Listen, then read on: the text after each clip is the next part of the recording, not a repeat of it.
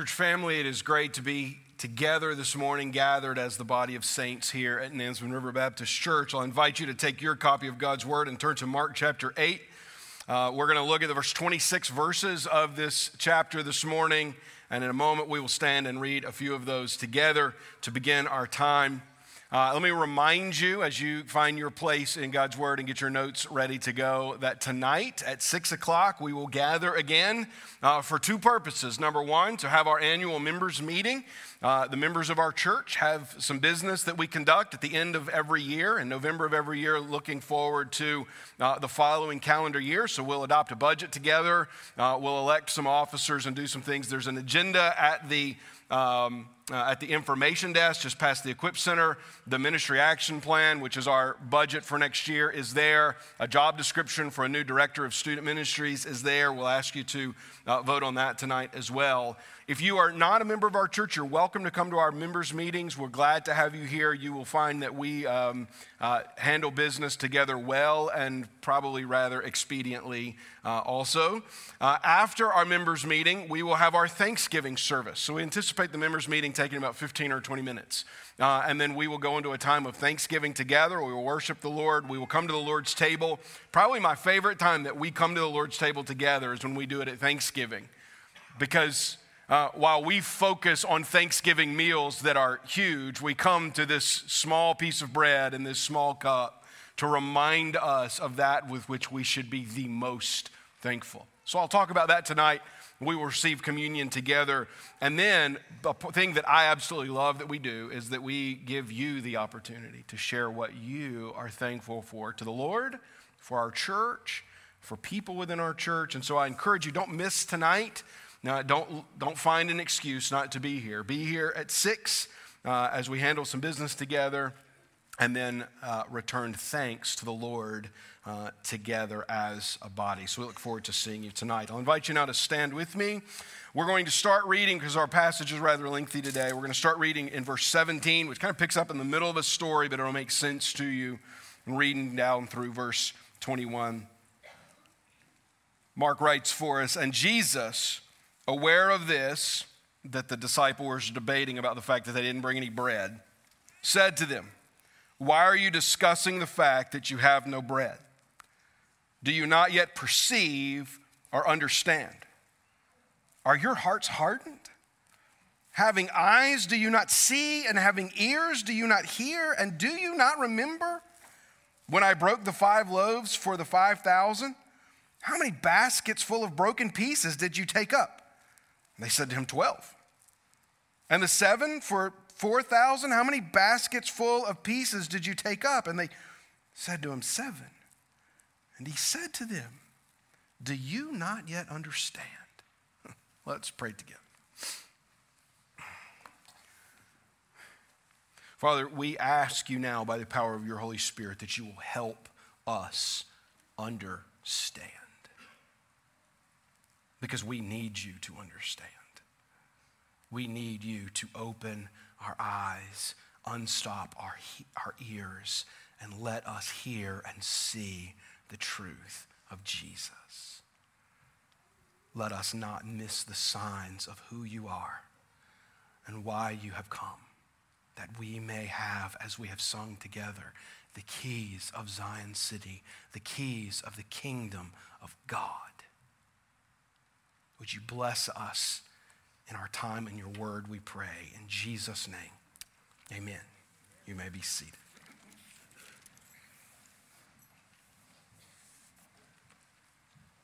Our sermon entitled this morning, Sign, Sign, Everywhere a Sign. If you've been coming here any length of time, you know I never pass a good opportunity to interject classic rock and roll into my sermons. So here we go. In 1971, a Canadian rock band named the Five Man Electric Band released what really became a one hit wonder for them in the United States. They had other popular songs in Canada and even Australia, but there was only one that really charted in the United States. It rose to, I believe, number three on the Billboard 100 uh, during that year. The song was about a man who saw signs everywhere signs about who can work, where you can go, what you have to wear when you go there, and even a verse, the last verse, uh, somewhat misguided about church towards the end. The chorus of this song said, Sign, sign, everywhere a sign, blocking out the scenery, breaking my mind. Do this, don't do that. Can't you read the sign?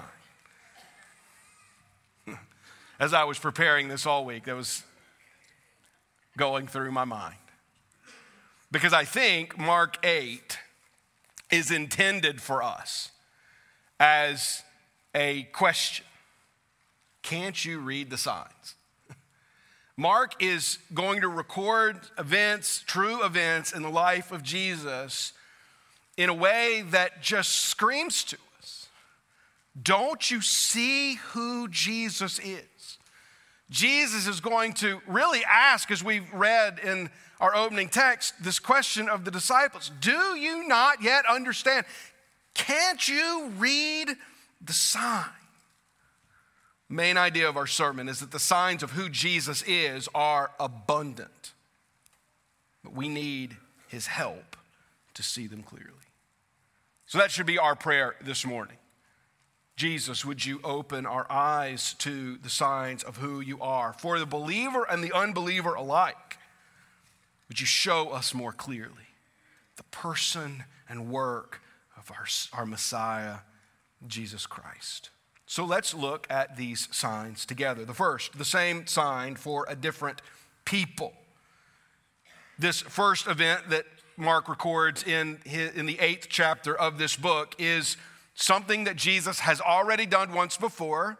Mark is the only gospel author that tells us about this event, and it stands as highly important for who Mark is writing to and the argument that Mark is making that we don't miss the signs. So in Mark chapter 8, once again, Jesus feeds a multitude. Having already in Mark chapter 6 fed 5,000 people, Jesus is now going to feed a crowd of 4,000. Look with me the beginning of this chapter. In those days, when a crowd when a great crowd had gathered and they had not had nothing to eat, he called his disciples to him and said to them, I have compassion on the crowd because they have been with me now 3 days and have nothing to eat. And if I sent them away hungry to their homes, they will faint on the way. And some of them have come from far away. And his disciples answered him, How can one feed these people with bread here in this desolate place? And he asked them, How many loaves do you have? They said, Seven. And he directed the crowd to sit down on the ground, and he took the seven loaves, and having given thanks, he broke them and gave them to his disciples to set before the people, and they set them before the crowd, and they had a few small fish. And having blessed them, he said that these also should be set before them, and they ate and were satisfied. Skip to verse 9, and there were about 4,000 people, and he sent them away. Now, this is a familiar story. If you've been coming over the last several weeks, Jesus has done this once in Mark chapter 6 in Galilee, in the land of Israel. Jesus has fed 5,000 men. There would have certainly been more that had gathered. There is some similarities, but some also differences in these two stories. Jesus, for instance, in Mark 8, in the feeding of the 4,000, is far more than he is in Mark 6. In Mark 6, he's far more reactive. It is the disciples who are saying, What are we supposed to do with all of these people? telling Jesus they should send them away. But here it is Jesus having compassion on these people. And Jesus specifically saying, I don't want to send them away. They've been with me three days. They're out of food. They're going to faint on the way home. In chapter 8, Jesus, in chapter 6, Jesus feeds the 5,000 with five loaves and two fish. In chapter 8, he feeds the 4,000 with seven loaves and a few small fish. In chapter 6, we're told that he fed 5,000 men. Here, he fed 4,000. The, the mindset of Jesus in this text and maybe even the number of people that he fed is important for our understanding of why Mark is recording this by telling us in verse 1 that Jesus that this happened in those days this meant that this took place while Jesus is still in the area known as the Decapolis the 10 Roman cities most of which were on the east side of the Sea of Galilee. And while there were some Jewish people that lived in this land this would be the area of the Golan Heights Jordan uh, now that that was, while some Jews lived there, it was primarily a Gentile region. And as we saw last week, Jesus is expanding the message of the gospel to the Gentiles. And Mark 8 continues that theme. And so Jesus is he's taking the position of compassion upon a Gentile audience and choosing to do amongst Gentiles what he has already done amongst the Jewish people early church fathers quickly developed the position concerning this text that the 4,000 Gentiles, representing Gentiles, while likely some Jews were mixed in, in Mark chapter 8, that, that 4,000 represented the four corners of the earth as a sign of the spread of the gospel to all peoples. This is the same sign Jesus doing something that no earthly human could do, feeding first 5,000 people by breaking just a few loaves and fish, and now feeding 4,000 Gentiles with the same resources, giving this sign again that the gospel has come to both Jew and Gentile. And at the end of this story, once again, Jesus provides a significant surplus. Look at the part of the eighth verse that we skipped. Mark tells us, and they took up the broken pieces left over, seven baskets full. Then verse 10 tells us, immediately got in the boat with his disciples and went to the district of Dalmanutha. So Jesus is going to do this work amongst the Gentiles and then immediately leave. This is sealing the last several events in the ministry of Jesus amongst these Gentiles. This is the final sign that they need that the gospel has come to Gentiles just as it has come to the Jewish people. Now, another significant difference between what Jesus does in Mark 6 and what Jesus does in Mark 8 is the amount of leftovers. We're coming up on Thanksgiving, and I think we all make way too much food at Thanksgiving just so we can have leftovers. I like the leftover Thanksgiving sandwich, right? Where you take pretty much everything you had and you put it between two pieces of toast. Get that cranberry sauce on both sides. Leftovers are important, right? Well, the leftovers in both Mark 6 and Mark 8 have significant meaning. In Mark 6, it's 12 baskets that were left over, and 12 was a significant amount. It was, in a just a practical sense, one basket per disciple. That Jesus was teaching his disciples that he would provide abundantly for them. And each of them walked away with a basket full of food left over. But even more significantly than that, the number 12 in Scripture should not be lost on us. There were 12 tribes of Israel, and Jesus performing the miracle of feeding the 5,000 in Mark chapter 6 amongst the Jews is saying that the gospel has come to Israel in abundance. But here it's not 12. In Mark 8, it's seven baskets, we're told, that are left over from the seven loaves that began with. And seven, again, is a significant number. It's the number of days in the creation account, representing completeness. The work of Jesus isn't complete without the spread of the gospel to the world. And by feeding again, Gentiles in the same way that he fed Israel. Jesus is showing that the gospel has come to the world, that his message and salvation will spread to all people. Then, in the middle part of this chapter, get a couple of instances where people have just missed it. Just missed it. They didn't see the signs as they should. The first group is the Pharisees. We're going to see a brief encounter with, between Jesus and the Pharisees where he refuses to give them another sign concerning who he really is. So we're told in verse 10 that Jesus has crossed over from the Golan side of the lake to what is likely the southwest corner of the lake near the fishing village of Magdala. Here, Jesus encounters the Pharisees before quickly leaving again. Look in verses 11 through 13. Mark records the Pharisees came and began to argue with him, seeking from him a sign from heaven to test him. And he sighed deeply in his spirit and said, Why does this generation seek a sign? Truly, I say to you, no sign will be given to this generation. And he left them, got in the boat again, and went to the other side. Mark 8 is reminding us that Jesus is done, has done all that is necessary in Galilee. We've already seen the climax of his Galilean ministry with his confrontation in the previous chapter with the Pharisees.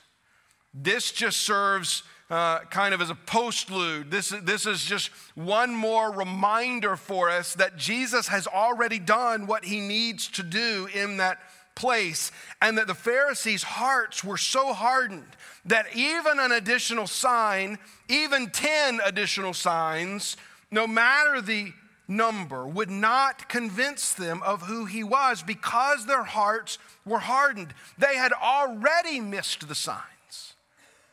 They had already missed Jesus healing and feeding and forgiving. They had already looked past all of those and were told now, come to him demanding another sign, and this is important, to test him. Once again, the Pharisees come to Jesus seeking to trap and Jesus, we're told, deeply sighs in his spirit and looks at them and recognizing the hardness of their heart says, No sign will be given to you. Recording this same event, Matthew in chapter 12 gives us a little more clarity, a little more detail of what Jesus says. Matthew records, starting in verse 38. Then some of the scribes and Pharisees answered him, saying, Teacher, we wish to see a sign from you. But he answered them, An evil and adulterous generation seeks for a sign, but no sign will be given to it except the sign of the prophet Jonah. For just as Jonah was three days and three nights in the belly of the great fish, so will the Son of Man be three days and three nights in the heart of the earth. The men of Nineveh will rise up at the judgment with this generation and condemn it.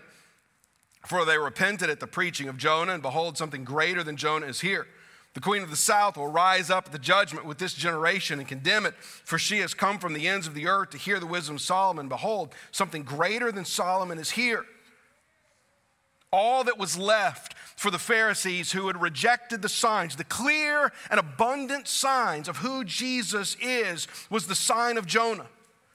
What is the sign of Jonah? It's in two parts. Number one, it is the death, burial, and resurrection of Jesus, that the Son of Man would be in the tomb three days and three nights and would be resurrected, just as Jonah was in the belly of the fish for that amount of time. Now, hopefully, you attend small group here. We encourage all of our members to be a part of a small group. And in small group, just a few weeks ago, we studied the book of Jonah. We spent some time together talking about the book of Jonah, and we host a small group at my house, and I try to just participate in it and not be the pastor all the time. And so I sit in my La-Z-Boy and just kind of, you know, participate some. And we were talking about Jonah, and we were going back and forth about the history of Jonah and the meaning of Jonah in that time. And, you know, we, we got, and I finally just got to a point where I went, hey guys, all of this is about Jesus. Just kind of the whole thing. We ought to read the whole book about, about Jonah through the lens of Jesus. That what Jonah is doing in the belly of the fish, preaching in Nineveh, that all of this should bring clarity to us as we look back on Jonah through the ministry of Jesus. That Jonah was setting up something for Jesus. And Jonah is the sign for that adulterous generation, these people whose hearts were so hardened that they refused to believe. But it isn't only, only, the only sign that was left was not just the Son of Man in the tomb three days and three nights, but also Nineveh rising up in judgment against that generation. That those in Jesus' day who, who refused to see the truth about who Jesus was would be replaced with the likes of men from Nineveh these people who would have been looked down on and despised by the Israelites, they would repent and believe and replace them. And this is exactly what is happening in the days of Jesus as the gospel spreads to the Gentiles and those who should have known better. The ruling religious elite, those who knew the Hebrew scriptures better than anyone, should have known who the Messiah was, and yet they refused to see the signs. But the Pharisees weren't the only ones at risk of missing the signs. Even Jesus' disciples were at risk, and he warns them don't miss the signs. Look at the next account, starting in verse 14. Now they had forgotten to bring bread, and they had only one loaf with them in the boat. I love the way Mark sets this up for us. Mark sets this scene for us. Once again, uh, the concern going to bread, this basic essential of life. And they only have one loaf, and man, are they going to fret over the fact that they only brought one loaf on a trip across a lake that's only about two miles wide. And he cautioned them, saying, Watch out, beware of the leaven of the Pharisees and the leaven of Herod. And they began discussing with one another the fact that they had no bread. And Jesus, said, Jesus, aware of this, said to them, Why are you discussing the fact that you have no bread? Do you not yet perceive or understand in your hearts? Are your hearts hardened? Have, having eyes, do you not see? And having ears, do you not hear? And do you not remember? When I broke the five loaves for the 5,000, how many baskets full of broken pieces did you take up? And they said 12. And the seven for the 4,000, how many baskets full of broken pieces did you take up? And they said to them, Seven. And he said to them, Do you not yet understand? You read this, you've got to ask this question How in the world are the disciples still worried about bread? How is this still a conversation that we're having? Well, partially because it's much more than about bread. The disciples are still fixed on, we'll just take this in order. The disciples are fixed on this earthly thing, and Jesus starts with a warning. He says simply, Watch out. So he's hearing this discussion. He's like, Watch out. Beware of the leaven of the Pharisees and the leaven of Herod. So, leaven is that which makes bread rise. And as we've seen elsewhere in Scripture, Leaven is used as a metaphor for these little things that will end up ruining something much larger, that it will spread out amongst something much larger. And that's what Jesus is warning about two versions of leaven one, the leaven of the Pharisees, and the other leaven of Herod. Now, he's just encountered the Pharisees, which is going to be why Jesus is speaking back that, towards that event. And if he is leaving, departing out of Magdala, which is likely that area that, uh, that Mark is referring to, it's just the next town over from a place called Tiberias. And Tiberias is where Herod had his temple.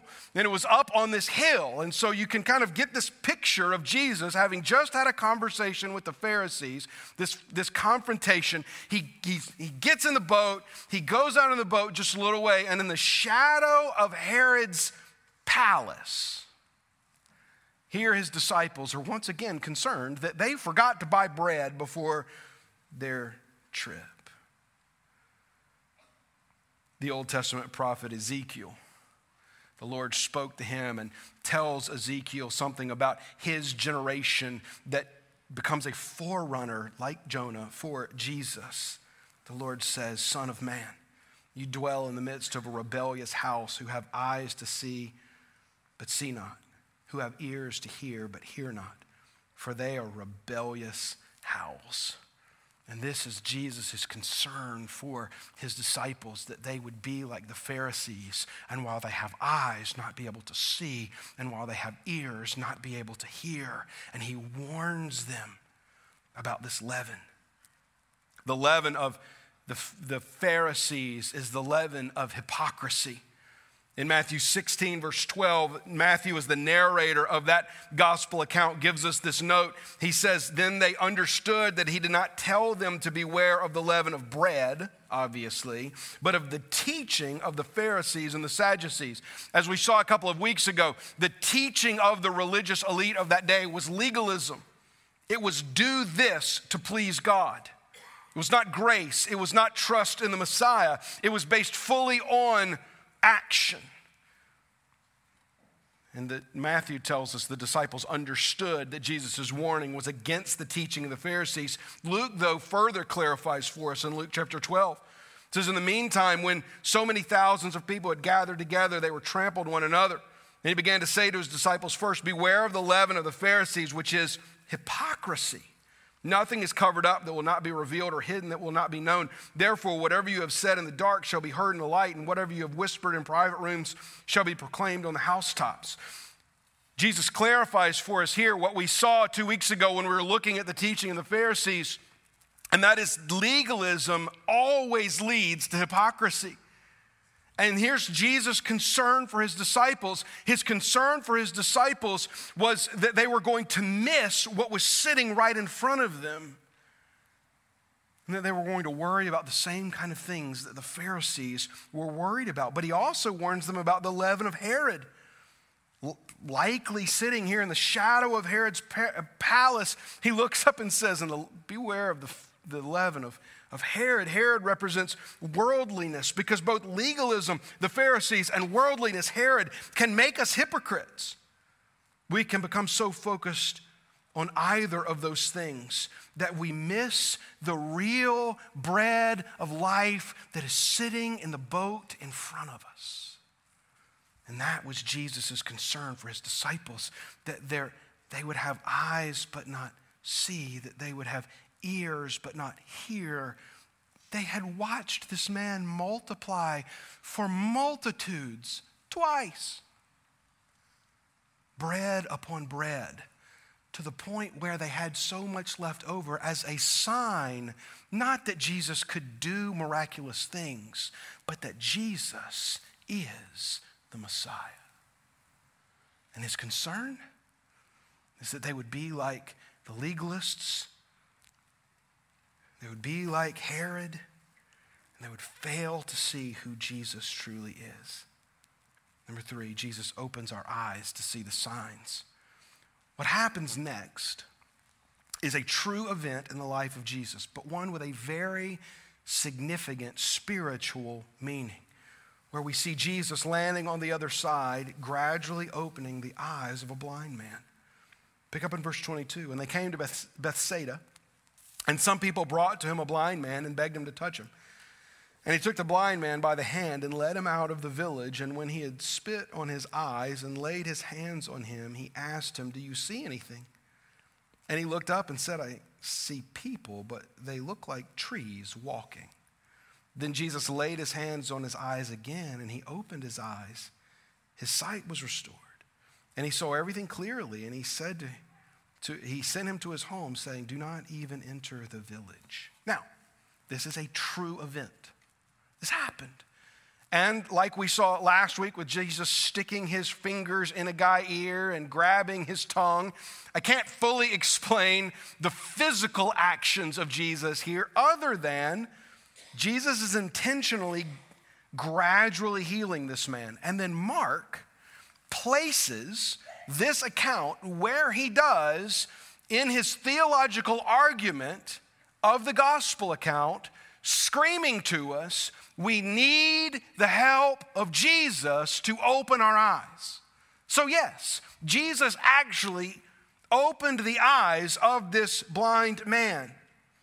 But more importantly than that, Jesus opens the spiritual eyes of people so that they can see.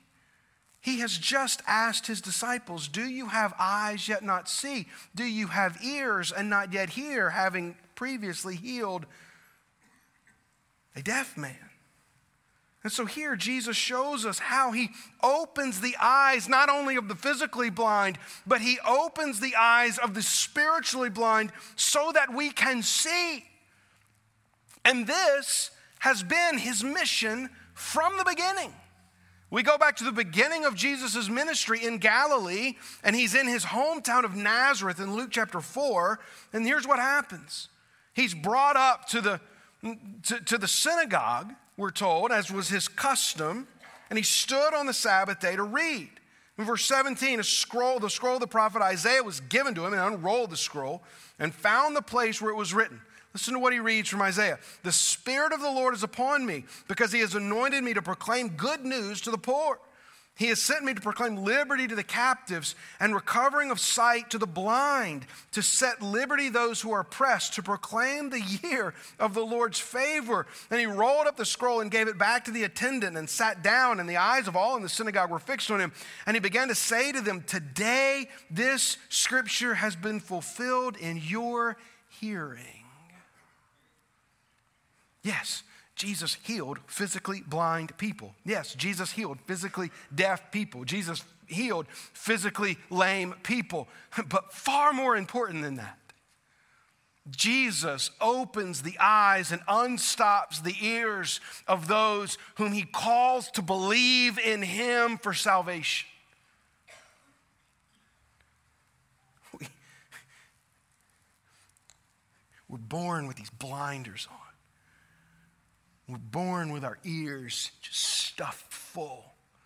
And the world and the enemy continues to darken our eyes and to muffle our ears. But Jesus has a way of doing that which we cannot do, and that is solving our spiritual blindness opening our eyes to the truth of who He is so that we don't miss the signs.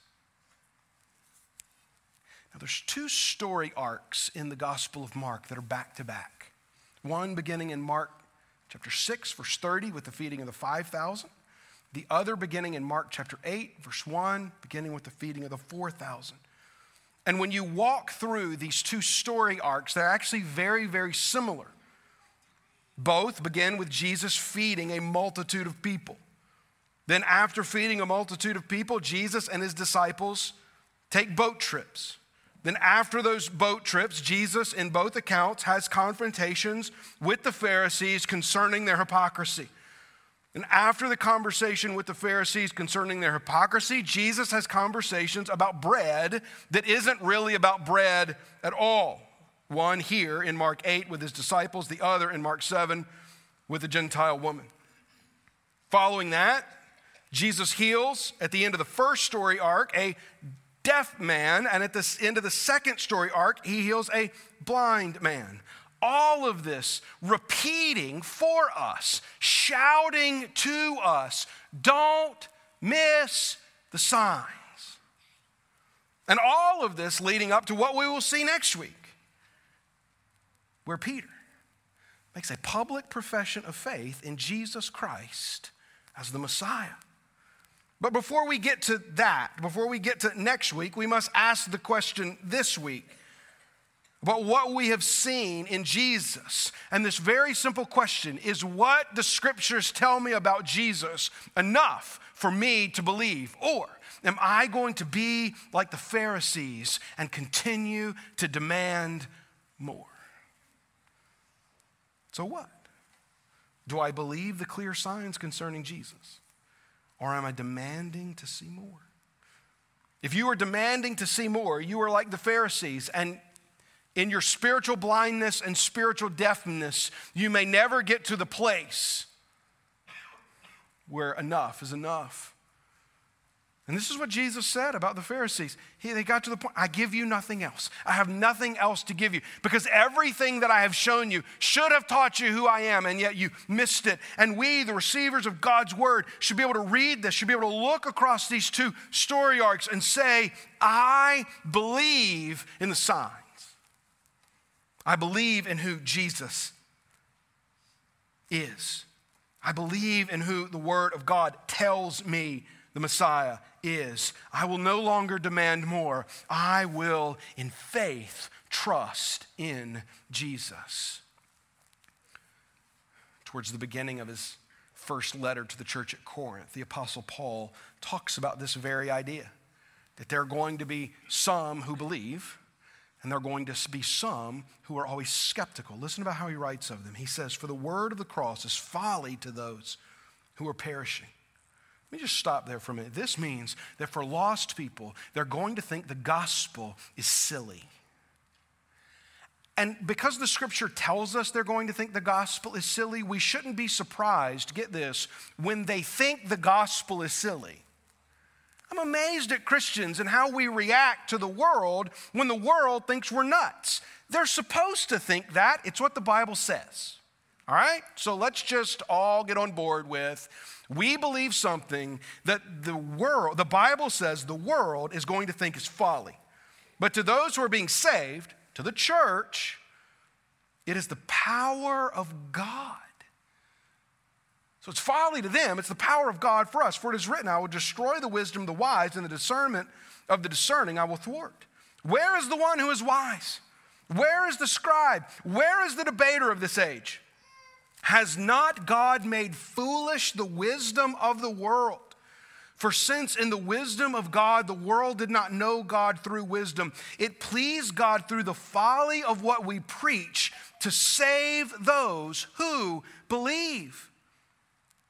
Notice what he says For Jews demand signs, and Greeks seek wisdom, but we preach Christ crucified, a stumbling block to the Jews and folly to the Gentiles. But to those who are called, both Jews and Greeks, Christ, the power of God and the wisdom of God. For the foolishness of God is wiser than men, and the weakness of God is stronger than men.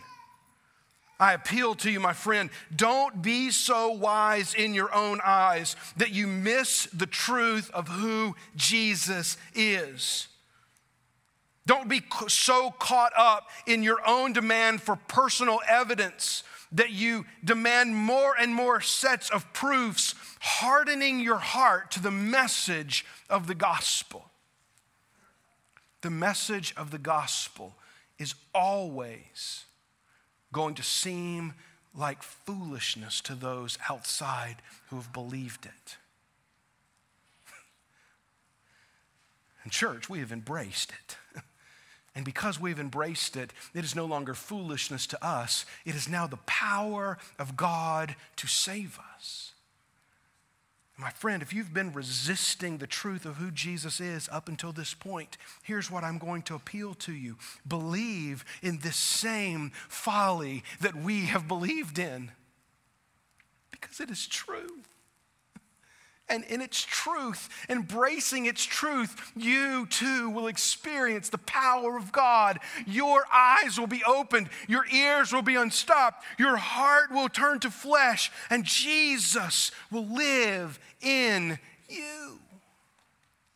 This is the gospel that Jesus Christ, the Son of the living God, died so that you could have life and yes, that seems like folly to the world.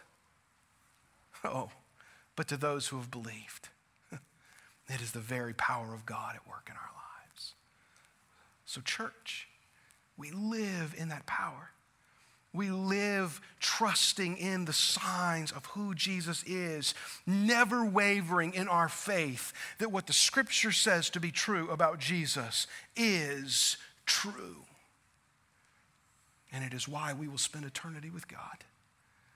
My friend who has never put your faith in Jesus, the appeal to you is to do so today. Stop demanding more signs. Trust in Christ. Believe today and be saved. Let's pray together. Thank you, Jesus. And all those years ago, you opened my eyes so that I could see. And just dozens and dozens and dozens of people in this room have that same testimony of faith. They stopped demanding for signs and believed in faith of who Jesus Christ is. God, we pray that you would do that for people just now. They're hearing this and they want to believe. Give them the ability to believe. Open their eyes, unstop their ears, change their hearts, we pray. God, would we be a church that lives on the truth of this gospel, unwavering, unmoving, unwilling to budge off of what you have said is true? Thank you that Jesus has saved us. Would he now, by the power of the Holy Spirit, save more, we ask. In Christ's name, amen. If your response to this is, I need to believe that, at the end of the service, I'll be out by our Connect desk in the lobby. Come and talk to me. Let, let me share with you how you can put your faith in Jesus. As a church family, what we do now is we sing about our wondrous Savior and that gospel that has saved us. Would you stand as we respond together?